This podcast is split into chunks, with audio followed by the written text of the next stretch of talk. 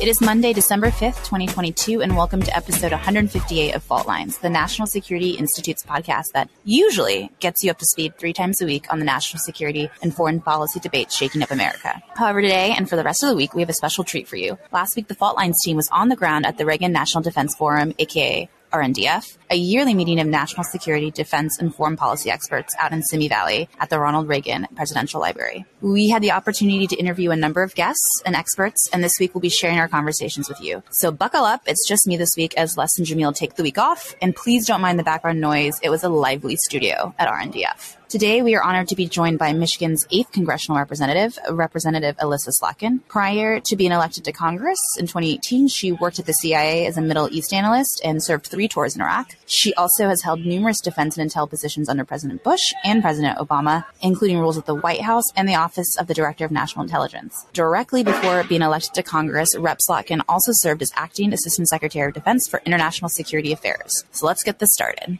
So before we get to policy questions, uh, I'd first like to ask you a little bit about your background. As many in the audience know, you served in the intelligence community. Um, I got to be honest, I tried to find the number of former intel community folks serving in Congress. I couldn't Yeah. find that number. Yeah. I know there's more. Yes. And there's obviously military folks. As former military, you know, how do you think your intel background, you know, um, factors into your role as a representative in the legislature? And, you know, how do you try to get your constituents interested in national security? If you do try to get them interested, so that's something they care about and maybe even vote accordingly. Um, so uh, my belief is right now in the 117th there are three of us who are former CIA. Certainly myself and Abigail Spanberger are the two on the Democratic side, and there's one on the Republican side. Um, incoming Congress, I I don't think have any CIA, but um, to be to, be continued. Um, you know, I think you know as a member of Congress who has a national security background. I'm always trying to find the Venn diagram of where my national security life overlaps with my Michigan life. And where that tends to happen are on things that affect people's lives.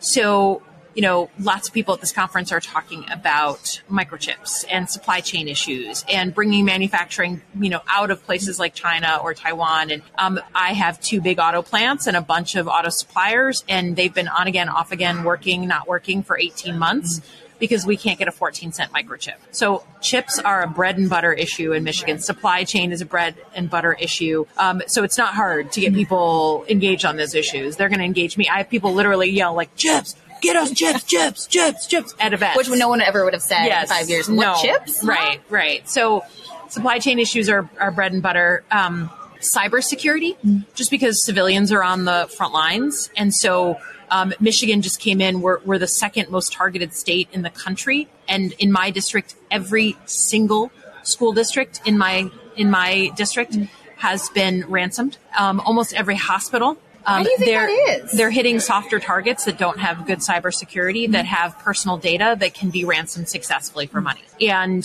um, I'm not saying they're all international actors, of course not.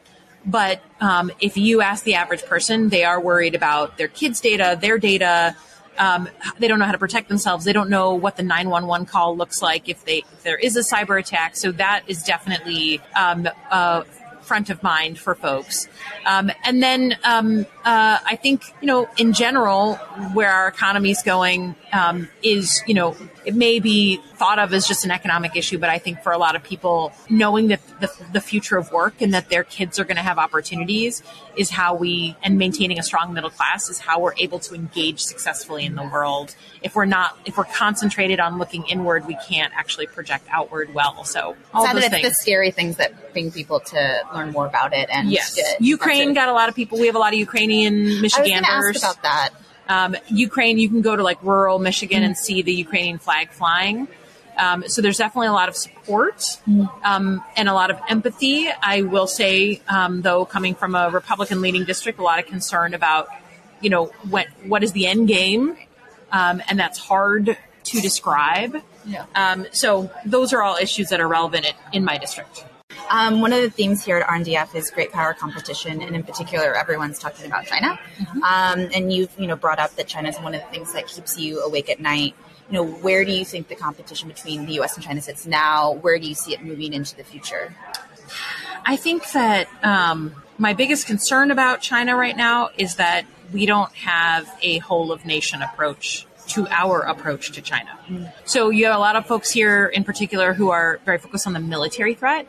And I've been to so many war games and so many, you know, classified and unclassified. We've done a ton of thinking about this, but it's really from a military perspective. Then you can go to, you know, the people who care about commerce. You can go to the people who care about energy. You can go and and everyone's got their different silo that they're thinking about China and there's not one comprehensive approach. And any war game now, any any um, thinking about China, you have to include the private sector, right? Look at how the private sector re- reacted when Russia invaded Ukraine. Like, who could have ever guessed without requirement or direction? You know, McDonald's and American Express and PayPal and everybody pulled out or at least suspended their operations. That's a dramatic impact of the invasion that I want incorporated into our thinking about China, right? Because talk about yeah. talk about an exponentially more important role. You know, the private sector in a China scenario. I mean, it's like mutually assured economic destruction, right? That's what I call it. So, um, so uh, my big concern is that we have these um, uh, silos of excellence, as we call them at the Pentagon, and we don't mix them. Um, and I think that that mixing is important. So, for instance, if you look at it from a very uh, military perspective, uh, you know, I am concerned that over the next five to eight years, we have a period of vulnerability. They've been, eh, you know, investing very heavily in their military advantages that are built to undercut our advantages.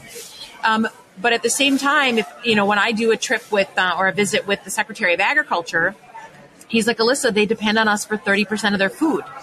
And you know, who goes to war with a country that provides Supplies their food. thirty percent of their food? So it's we need to balance all those perspectives. And um, um, certainly, I do not want war with China. Um, no one in their right mind wants war with China, and the Chinese people are amazing, and I think definitely, like every other people in the world, want to be free. Um, but strength, you know, peace. We're at the Reagan Center, right? Peace through strength, and and uh, I think that's um, our task for the next, certainly next five years. So how do we get there? How do we get this whole government approach? And you know, specifically, you're in Congress. Mm-hmm. What what is Congress going to do about this, or what can they do? Yeah, so it's pretty interesting. I, I, I think we have to wait to see it play out, but I have heard that the Republicans are considering starting up a new China um, uh, committee, um, which would purposely um, take the issue and elevate it out of just all these different committee portfolios. I think that'd be great. Um, and come at this from that whole of nation approach, or at least whole of Congress um, and um, um, and then I think um, you know putting some pressure on the administration um, to think more in a more well-rounded way. So, for instance, every time I have one of these war games, I'm like, "Where is the Department of Homeland Security? Why are they not here?" You know, wh- mm. and you, you, they need to be pushed, and you know, the Congress's mm. job is to push a mm-hmm. bit. Um, and so I think we've been trying to see could we require that exercises be done in a whole of government way? Could we Bring you in know, more You don't want to you don't want to have to do that, but if we if we have to, we will. Um, and then just making sure that there's resources available for the capabilities we need to invest in. I think it's a really interesting point bringing up, you know, how do you start to, pre- I don't know if the right word's prepare, but talk to the private sector. I mean, they're already, you know, obviously we're surrounded by innovation, innovative and tech, tech companies who are working on technologies. Yep. They're essential to our defense industrial base and the like. But, you know, for example, the YouTubes and the Facebooks that Mm-hmm. also took action when Russia invaded Ukraine. How do we start to have a dialogue with them so it's not just an ad hoc? Yeah. Oh, they're just taking action on their own. There's no, Right. And I'm sure there's conversations happening that I'm unaware of, I don't hopefully. know. I don't know. but how do you start to have that dialogue ahead of time so if something were to happen, it's not a mad scramble, right? Yeah, I do think that I'm a big believer in like tabletop exercises, scenario planning, war games, whatever you want to call them. Because I mean, I would love to bring in. I have two GM plants in my district, right? So bringing in GM and wa- and and walking them through these scenarios, and here's what would happen, and here's step one and step two. I just want to see their reaction. You know, right. and they're thinking about their supply chain. They're thinking about their supply routes, Mm-hmm. right? Transportation. Um, they're thinking about their relationships. I, I think it's it, it actually I don't think is helpful for the government to guess how the private sector would react. I think they need to be brought into the room and if that means giving them clearances or whatever Mm-hmm. we need to do, I think I'm I'm super interested in that um, because in my mind, if you're the Chinese government, you're looking at Ukraine and you're like, how would that private sector response play out for us? Right. It's so much more complicated, but uh, so we should be doing that same planning. So I just, just bring them in, um, and then you can let the private sector do their thing once they've been exposed to so that some of the scenarios. What's so funny, we actually as a team at NSI were talking about doing tabletops for like a supply chain Big if a crisis were to break out. Do it. What what does happen, right? Right. These exercises, to your point, are happening in other lines of effort. Yep. Why would you not do it on Right. this? Um, and then speaking about, I mean, Russia, you know, we we saw China and Russia talk, you know, no limits partnership, you know, collab, you know, Mm-hmm. relationship earlier this fall.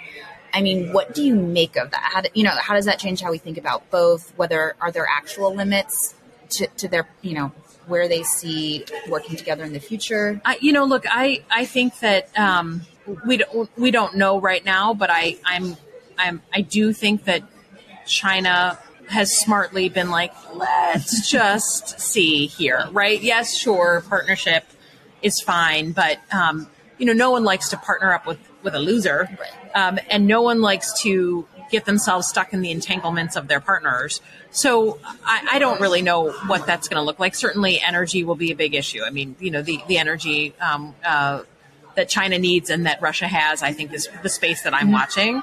Um, but um, I, you know, I think uh, the the Chinese have been Chinese government have been so effective at really getting into places like the Middle East and Africa. Um, and kind of eating our lunch in terms of providing these like cheaper options to these governments um, that um, you know they're they're not going to go and do something that hampers their ability to project that economic power across the world. So I, I don't I, I don't I don't want to say it was just hortatory. Yeah. They need energy. Right. But I'm not I'm not feeling like the Chinese are falling over backwards to, to be besties with Vladimir Putin right now.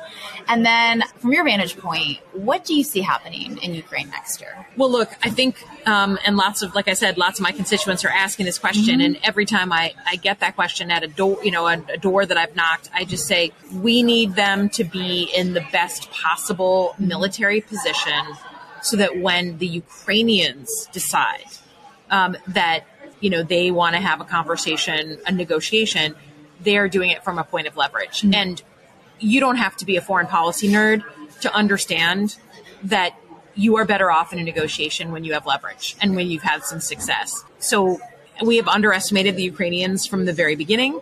Um, everyone says like winter, we're going to have this big pot. Like I, I don't know. I mean, um, if I'm the Ukrainians, take advantage of the the Russians maybe not able to do as much in the winter and try to. So I- I want them to be more and more successful, and then Zelensky and the Ukrainian people are going to have to decide how long they they want to keep on fighting, at what pace, um, and until they make some of those decisions, our job is to support them.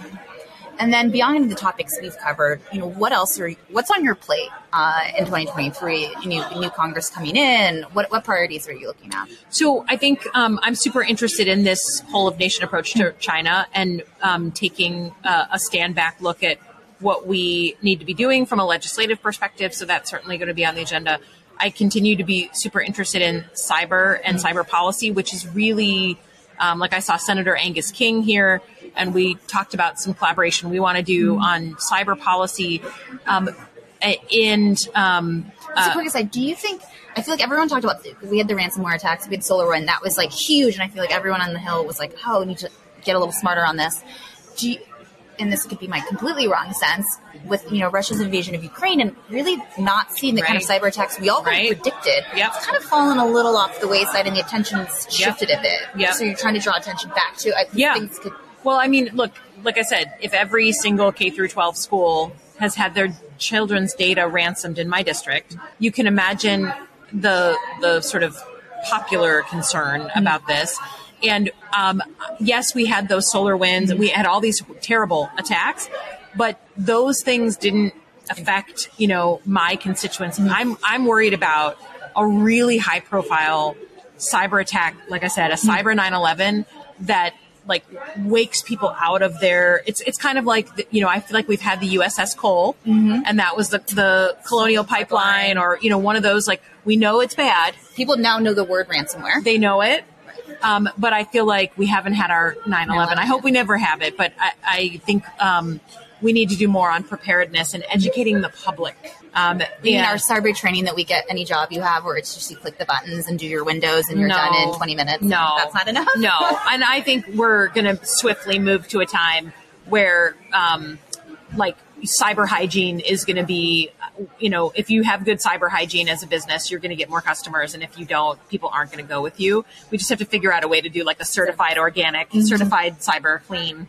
You know. And then um, one of the questions that we ask everyone, it's that time of year. Uh, so uh, we always have a holiday party at Fault Lines, and we ask all of our Uh-huh. experts, you know, what is what do you think will be the biggest national security challenge threat in 2023? And so it's funny, some people have, like last year, people Russia, Ukraine, Taiwan, and then you know one of our experts was like food scarcity. So it can really Yeah. you know run the gamut. Yeah. So what do you, what would you say? I mean, I, I don't think we've seen the end of countries being fundamentally destabilized because of inflation and, and uh, food prices. And so, like, I obviously we saw like uh, uh, Sri Lanka.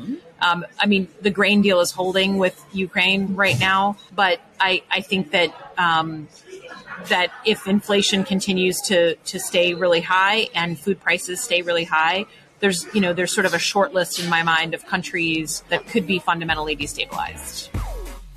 And that's a wrap. Thanks to Gabriel Otis and Brooke Agacon from NSI and Claude Jennings for their help producing today's episode. Join us tomorrow as we talk with Dr. Nadia Schadlow, who was most recently U.S. Deputy National Security Advisor for Strategy. And always thanks for tuning into Fault Lines, our podcast that gets you smart fast on the national security debates shaking up America.